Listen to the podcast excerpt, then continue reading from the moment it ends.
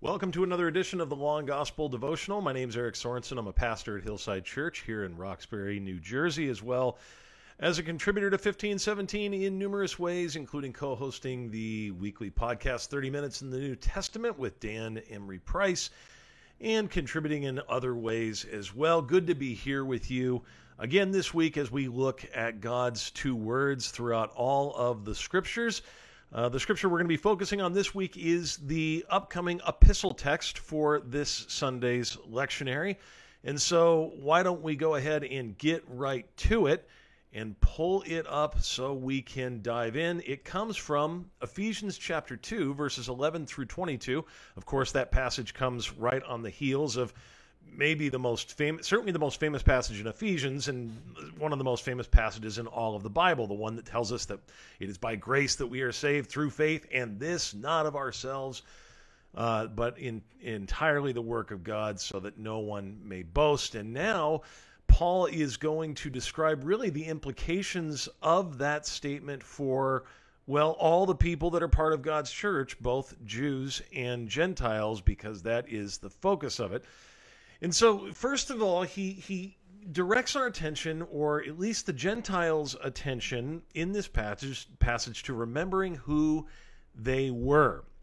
He writes in verse 11, Therefore remember that at one time you Gentiles in the flesh, called the uncircumcision by what is called the circumcision, which is made in the flesh by hands, remember, there's that word again, that you were at that time separated from Christ, alienated from the commonwealth of Israel, and strangers to the covenants of promise, having no hope and without God in the world. Well, obviously, Paul doesn't hesitate in spelling out exactly how bleak things were for Gentiles. Let's go over it just a, little bit, but first, a brief word about Jewish and Gentile relations. This is from the scholar William Barclay he says back then the Jew had an immense contempt for the Gentile. The Gentiles said the Jews were created by God to be fuel for the fires of hell. God, they said, loved only Israel of all the nations that he had made. In fact, it was not even lawful to render help to a Gentile mother in her hour of sorest need. Why? For that would simply be to bring another Gentile into the world.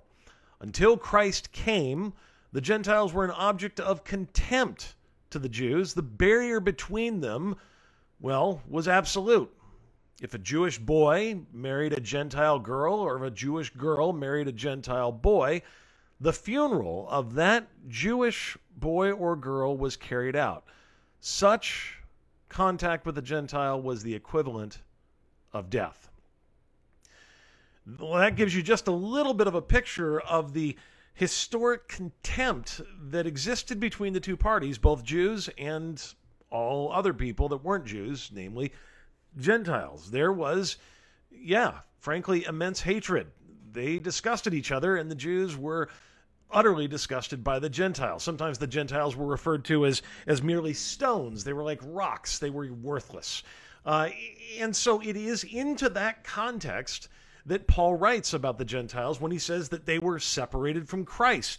This means naturally that, that all stood condemned, that they were not in relationship with God. He says they were alienated from the commonwealth of Israel. In other words, naturally, the Gentiles are not a part of the family of God. They were non citizens of the kingdom of God. They were strangers to the covenants of promise, Paul says. Now, this is very significant because, of course, all throughout Jewish history, uh, they lived on the promises of God that they would one day have a deliverer and savior. The Gentiles had no such promise and had not been exposed to the promise, even though, of course, the promise had been made in the Old Testament. Uh, that God would indeed provide a way to save all peoples. He says that right at the beginning and makes it very clear in his uh, promise to Abraham in the Abrahamic covenant. Nevertheless, that was avoided. That was not taught. The implications of those things were not taught, and had and Judaism had become an exclusive, extremely exclusive religion uh, in which Gentiles were not to have anything to do with it. And therefore, since they were strangers to the covenants of promise, Gentiles had no hope, Paul says. Now, this has a future element to it, but they had nothing to look forward to. There was no hope for them, and as a result, they were without God in the world. They had no direction, they had no guidance, they had no uh, understanding of who God was or what God willed for them. And so, the point is, of course, that we can apply to ourselves is that what was true for the Gentiles in fact, Paul goes on to spell out throughout his letters and especially in the book of Romans, well, it turns out that it was naturally true for all of humanity under the law because, of course, all have sinned and fallen short of the glory of God. This is the big revelation in Romans 1 through 3, where you know, of course, the Judaism of the time thought that they had a leg up on the Gentiles. And in those first three chapters of Romans, Paul dismantles that argument and says, no, there's great benefit to being Jewish because, yes, you were exposed to the Word of God, and yes, you had all these promises given to you. But the fact is, you're just as much of a sinner in need of redemption as the Gentiles were. That's the truth. And therefore, the ground is leveled. Again, this is true for every single human being, naturally, apart from the gospel, because every human being is born under the law and therefore worthy of condemnation. But now, Christ. But now in Christ, everything changes in this passage from Paul. He writes in verse 13, But now in Christ Jesus, you who once were far off have been brought near by the blood of Christ, for he himself is our peace, who made us both one, and has broken down in his flesh the dividing wall of hostility, by abolishing the law of commandments expressed in ordinances, that he might create in himself one new man in place of the two, so making peace, and might reconcile us both to God in one body through the cross, thereby killing the hostility. And he came and preached peace to you who were far off and peace to you who were near. For, the, for through him we both have access in one spirit to the Father. So look at what Paul is declaring after he's just said, This is what you were. Remember at one time what you were, Gentiles. Now he says, In Christ you have been brought near like the parable of the prodigal son, in which the father reaches out and embraces the son, even as the son is trying to speechify his way to getting back into the good graces of God, getting back into the good graces of his father. No need, the father simply embraces him. Now, this is significant because we know that ancient rabbinic writings uh, actually had them referring to Gentiles as just categorically those who are far off, those who are far away from God this passage says we are brought near because we are placed in Christ. That's a reference to our baptism, in which the name of God is placed upon us and we are inserted into Christ. And the way that he does that is through the blood of Christ.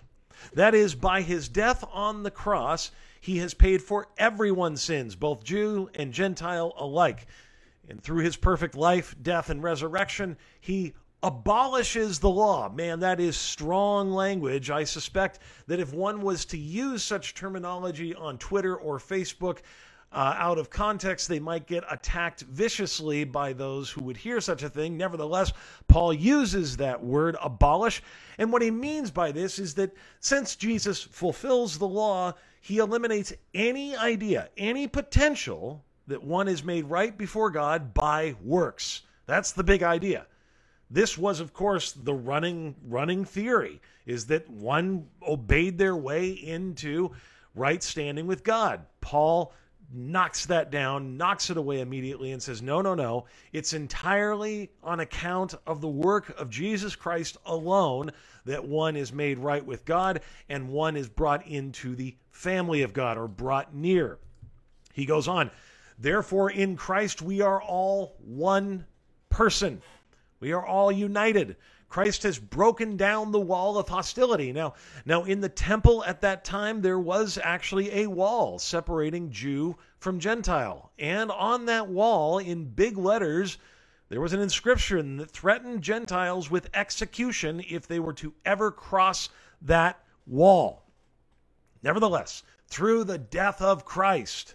The entrance to the Holy of Holies is now available to all. The curtain has been torn in two from top to bottom, and the wall has been dismantled so that all can stand on equal footing before God.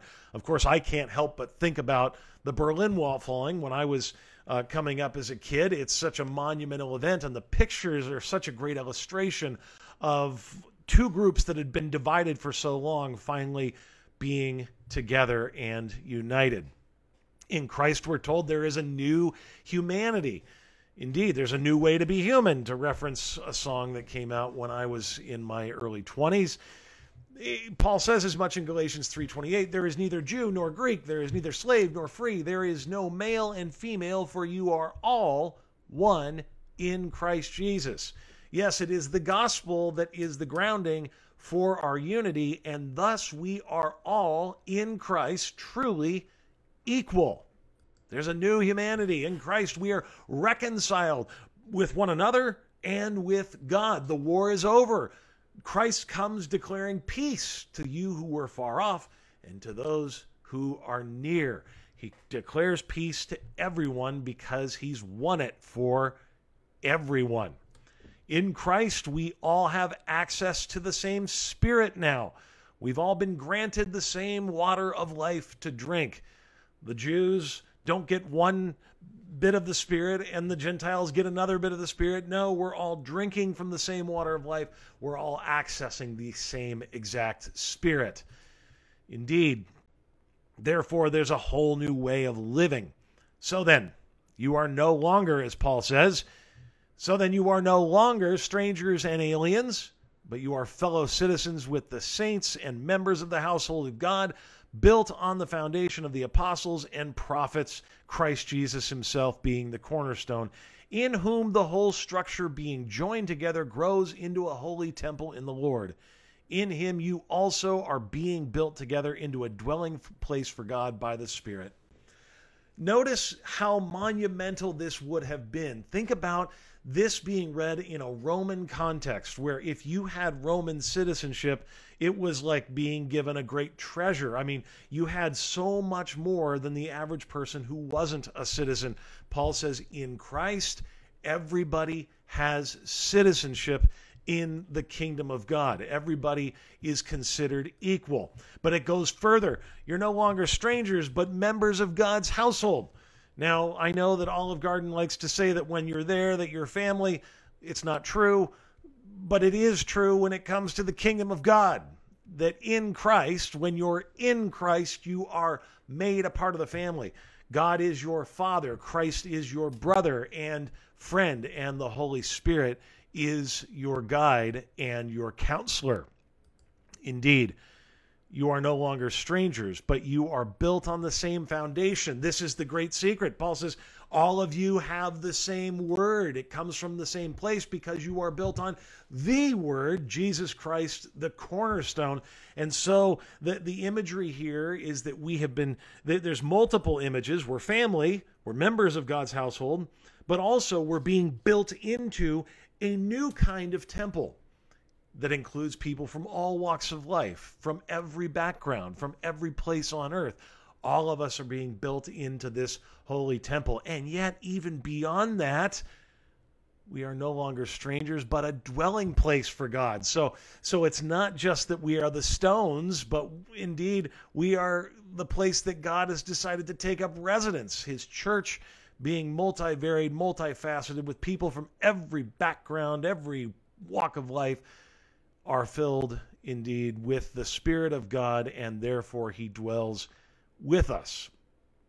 So, what are we to take away from a passage like this with so much good news? Well, the title of this devotional each week is the Law and Gospel Devotional. I, I, hope you saw pretty clearly that in the first couple verses, Paul makes the law very clear that naturally all, you know, he uses Gentiles here, but we know from other passages, all are separated from God all are naturally condemned. All are naturally aliens from, from the citizenship of God. No one has any right to any of it. And yet, Paul always comes in with the gospel and says, But because of what Jesus Christ has accomplished, you, And when I say you, I mean you watching this video have indeed been brought near. You've been reconciled. You've been made part of the family of God. You are one with God, and therefore you are part of a community in which all are truly equal. As the old saying goes, the ground is level at the foot of the cross. Indeed, no one has any room to boast. We all stand as sinners that have been reconciled and redeemed by an incredibly gracious Lord. Well, I hope that encourages you today. May God richly bless you as you go about your week this week, and I'll look forward to seeing you next Tuesday.